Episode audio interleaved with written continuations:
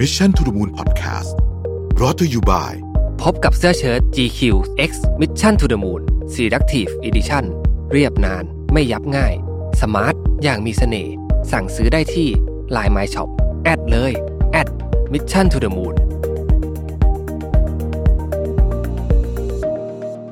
สวัสดีครับ ยินดีต้อนรับเข้าสู่ Mission to the Moon Podcast นะครับ คุณอยู่กับรวิทย์หานุสาหะครับ วันนี้ผมจะเอาเรื่องราวของสนามแข่งเลอมังส์นะครับ เมื่อ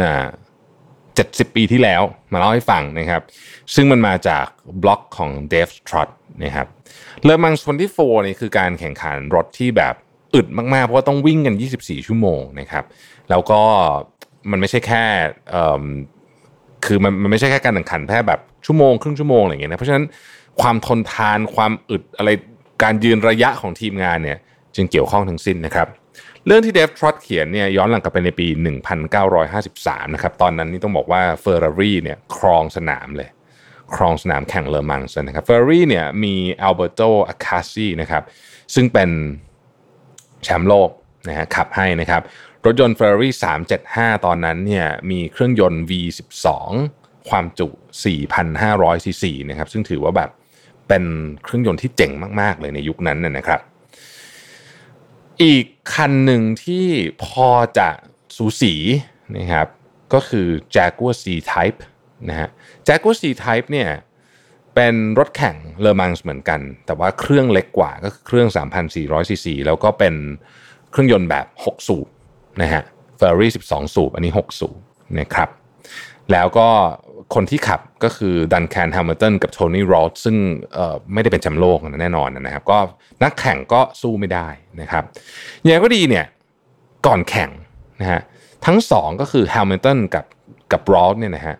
ดันโดน disqualify คือโดนโดนไม่ให้แข่งนะครับด้วยเรื่องทางเทคนิคอะไรบางอย่างนะครับ ซึ่งทั้งสองเนี่ยก็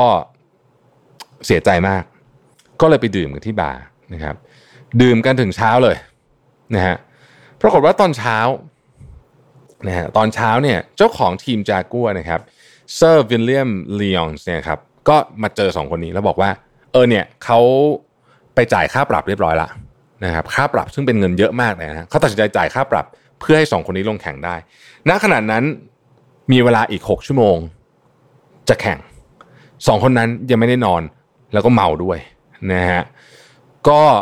โอ้โห มีเวลา 6 ชั่วโมงนะครับ ต้องเจอกับนักแข่งที่ดีที่สุดในโลกนะฮะ ก็เนี่ยฮะอัดกาแฟงกาแฟอะไรกันพยายามทำตัวให้สางให้แบบทุกทุกวิถีทางนะครับ แล้วก็ลงแข่งนะฮะลงแข่งนะครับ การแข่งขันเป็นอย่างดุเดือดนะฮะแต่ทีมจากัวเนี่ยนะครับ ซึ่งนักแข่งเนี่ยเมื่อ 6 ชั่วโมงที่แล้วเนี่ยยังเมาอยู่เลยเนี่ยนะฮะกลับทำได้ดีมากทำได้เป็นสถิติของสนามนะครับ แม้ว่ารถจะแบบพังกระจกแตกนักแข่งคนหนึงเอ่อจมูกแตกด้วยเนี่ยนะฮะแต่ก็แข่งไป 24 ชั่วโมงอะนะฮะทั้งวันทั้งคืนเนี่ยนะครับ ชนะเลอมังไปชนะที่2เนี่ยไปถึง 4 รอบด้วยกันนะฮะชนะไปครึ่งชั่วโมงอะเยอะมาก ๆ เลยนะครับ แล้วก็เป็นคู่นักแข่งคู่แรกที่สามารถแข่งความวิความเร็วขนาดแข่งเนี่ยเกิน 100 ไมล์ต่อชั่วโมงเนี่ยนะครับได้ตลอด 24 ชั่วโมง นะฮะคำถามก็คือว่าเขาทำได้ยังไง สิ่งที่เป็นคำตอบของเรื่องนี้คือเบรกต้องเล่าแบบนี้ก่อนว่าในยุค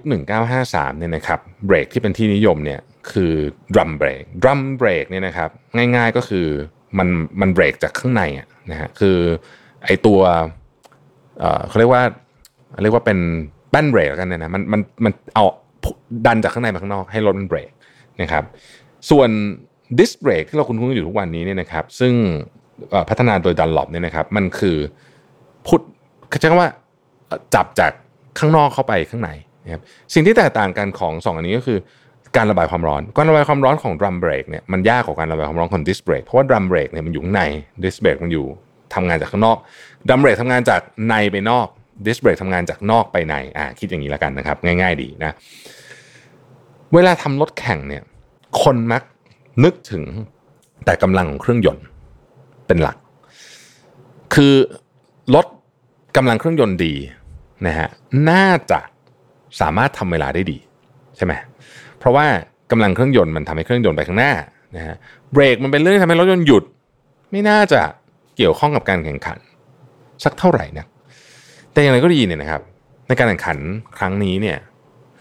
ระยะเวลามันนาน ระยะเวลามันนานและแน่นอนสนามมันไม่ได้เป็นทางตรงๆนะครับมันก็มีโค้งมีโค้งอะไรเนี่ยนะฮะคนที่สามารถที่จะควบคุมรถรถในโค้งได้ดีกว่านะครับคือคนที่มีเบรกที่ดีกว่า เครื่อง Ferrari อาจจะแรงกว่าเยอะก็จริงนะครับแต่รถจากัวเนี่ยเข้าโค้งได้เร็วกว่า คมกว่านะครับเพราะเบรกมันดีกว่า นี่คือสาเหตุที่ทำให้รถจากัววันนั้นเนี่ยชนะไปนะฮะในการแข่งขันเลอมังส์ สิ่งที่น่าสนใจเกี่ยวกับเรื่องนี้ก็คือว่ามันค่อนข้างจะตรงไปตรงมา ว่าจริง ๆ แล้วเนี่ยแม้ว่าการแข่งขันรถยนต์ จะเป็นการวัดคนที่วิ่งเร็วที่สุดใช่ไหมแต่การวิ่งเร็วที่สุดไม่ได้เกิดขึ้นจากเรื่องของกำลังเครื่องยนต์แต่เพียงอย่างเดียว มันเกิดขึ้นจากการหยุดหรือว่าการเบรกด้วยนะครับ จะว่าไปในสนามแข่งขันยุคหลังๆเนี่ยเขาถึงขั้นพูดกันเลยนะว่า การตัดสินแพ้ชนะเนี่ยไม่ได้ตัดสินกันตอนวิ่งนะตัดสินกันตอนหยุดตอนหยุดก็คือเข้าพิทสต็อปเข้าอะไรแบบนี้เนี่ยนะฮะมีผู้ก่อตั้งรถยนต์ยี่ห้อหนึ่ง ซึ่งเอาหลักวิธีคิดเนี้ยไปไปไปพัฒนารถยนต์จริงๆนะครับ ก็คือคอลินแชปแมนนะครับเขาเป็นผู้ก่อตั้ง Lotus นะครับเขาเคยพูดเลยว่า adding power makes you faster on straight subtracting weight makes you faster everywhere นะฮะ การใส่กำลังเครื่องยนต์เข้าไปเนี่ยอาจจะทำให้คุณวิ่งเร็วในทางตรงนะ แต่การลดน้ำหนักของรถยนต์ลงเนี่ยทำให้คุณวิ่งเร็วขึ้นทุกที่นะครับ หากใครเคยขับรถยนต์ Lotus นะฮะจะเข้าใจ จะเข้าใจมาก ๆ เลยนะครับ รถยนต์โลตัสที่ผมเล่าให้ทุกท่านที่ที่อาจจะไม่ได้สนใจรถยนต์มากเนี่ยนะครับรถยนต์โลตัสเป็นรถยนต์ที่ใช้เครื่องยนต์ของโตโยต้านะครับ แล้วก็เป็นเครื่องยนต์ เล็กๆอะเครื่องยนต์พันแปดร้อยซีซีนะฮะบางรุ่นก็มี supercharge อะไรแบบนี้เนี่ยนะฮะคือเครื่องยนต์ไม่ได้แรงมากนะครับ แต่วิ่งวิ่งแบบ ถ้าเป็นรุ่นที่แบบเครื่องแรงขึ้นมาหน่อยหนึ่งเนี่ยนะฮะสามารถวิ่งไล่สู้กับพวกซูเปอร์คาร์พอไหว โดยเฉพาะในช่วงความเร็วต่ำและถ้าภาษาภาษาคนภาษาวัยรุ่นนะภาษาวัยรุ่นรุ่นผมเนี่ยนะฮะเรียกว่าถ้ามุดแข่งกันก็คือไม่ใช่วิ่งแบบ ตรงๆบนทางยาวเนี่ยถ้าวิ่งตรงๆทางยาวเนี่ยยังไงยังไงลดเครื่องแรงมันคงจะกินแน่ แต่ถ้าวิ่งถ้ามุดแข่งกันก็คือ ต้องเปลี่ยนเลนบ่อยๆฟึบฟึบฟึบเนี่ยนะครับ ซึ่งซึ่งไม่แนะนำให้ทำบนถนนหลวงนะเออโลตัสชนะหลายครั้งเราเห็นเครื่องโลตัสซึ่งมีกำลังเครื่องยนต์เพียง 200 กว่าแรงม้าเนี่ยสามารถเอาชนะรถยนต์ที่ 4 500 แรงม้าได้นะฮะแน่นอนขึ้นอยู่กับฝีมือคนขับด้วย และในสนามเองก็เช่นกันนะครับโลตัสก็จะวิ่ง ได้ดีโดยเฉพาะสนามที่มันแบบยึกไปยึกมาเยอะๆนะฮะพอยต์ของมันก็คือว่า การทำงานก็เหมือนกัน การทำงานเนี่ยถ้าหากว่าเราเน้นทรัพยากรของเราไปอยู่ที่การพยายามจะขายอย่างเดียว ซึ่งก็ไม่ใช่มีไม่ได้มีอะไรผิด ก็ขายของก็ต้องขาย แต่เราละเลยคือพูดง่ายๆคือทำเครื่องยนต์ดีเลย แต่ว่าเราละเลยเบรกเหมือนในกรณีที่เกิดขึ้นกับ การแข่งขันเลอมังส์เมื่อ 1953 เนี่ยเน้นเครื่องยนต์ละเลยเบรกเรามีโอกาสแพ้ เพราะฉะนั้นเราจำเป็นจะต้อง balance ทั้งสองอย่างให้ได้ คนที่ออกแบบรถยนต์เหมือนกับคนที่บริหารองค์กร ต้องเข้าใจว่าการไปข้างหน้าไม่ใช่เครื่องแรงอย่างเดียว การจะเอาชนะการแข่งขันได้ไม่ใช่ ไม่ต้องอัดเครื่องแรงอย่างเดียว ทุกอย่างต้องมีความสมดุลกัน น้ำหนักของรถยนต์ การกระจายน้ำหนักกำลังเครื่องยนต์ นะครับและระบบอื่นๆต่างๆ ต้องประสานงานกัน ผมเนี่ยเป็นคนที่ค่อนข้างจะชอบรถยนต์ แต่ว่าก็ไม่ได้ผมก็ไม่ได้มีรถอะไรเยอะแยะขนาดนั้นนะคือคือผมผมคนชอบรถยนต์นะครับเพราะฉะนั้นผมก็จะศึกษาแล้วก็พยายามจะมีโอกาสก็จะพยายามจะขอคนนู้นคนนี้ลองขับรถยนต์ ถ้าเป็นไปได้ถ้าเขาไม่ห่วงมากเนี่ยนะฮะก็จะก็จะได้พบลักษณะรูปแบบของสุนทรียภาพของการขับรถยนต์ว่าจริง ๆ เนี่ยรถยนต์ที่ขับสนุก ไม่จะเป็นของเครื่องแรงรถยนต์ที่ขับสนุกเนี่ยเป็นเป็นรถยนต์ที่ balance น้ำหนักต้องดีนะเครื่องยนต์ต่างๆนานาต้องถูกวางไว้ในตำแหน่ง balance น้ำหนักที่ดีนะครับ ต้องถูกออกแบบมาโดยคิดถึงความสนุกเป็นตัวตั้งต้นนะครับ และเป็นอย่างรถบางคันไม่ต้องแพงเลยนะฮะแล้วก็ไม่แรงด้วย แต่ว่าขับสนุกผมขออนุญาตยกตัวอย่างคันหนึ่งแล้วกันก็คือ Toyota GT86 นะฮะซึ่ง เป็นรถที่เครื่องไม่แรงเลยนะครับ เครื่องไม่แรงเลยนะฮะเอาไปแข่งคนอื่นไม่ได้เลยนะฮะแพ้แน่นอน แต่เป็นรถที่ขับสนุกมาก ๆ คือขับแล้วเนี่ยเราจะมีรอยยิ้มตัวด้า MX5 ตัวที่เป็นเครื่องเอ่อตัวที่เป็นเกียร์แมนนวลเนี่ยก็ให้ลักษณะคล้ายกันแบบนี้เหมือนกันนะครับ ผมยังไม่ได้มีโอกาสขับ BMW M2 หลายคนบอกว่าให้ feeling แบบนี้เหมือนกัน คือขับแล้วแบบ อาจจะไม่ได้แบบ แต่ M2 แรงนะ แต่อาจจะไม่ได้ต้องแบบไปบี้กับใครเนี่ยนะครับ M2 ตัวตัว LCI นะฮะ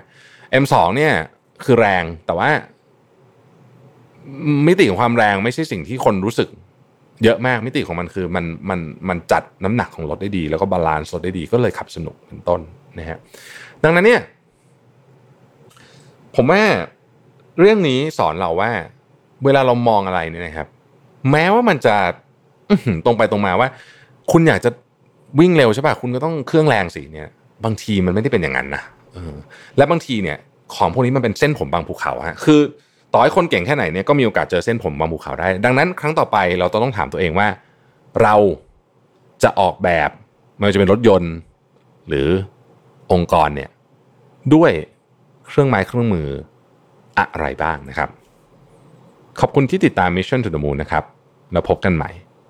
สวัสดีครับ Mission to the Moon Podcast Presented by GQ X Mission to the Moon Selective Edition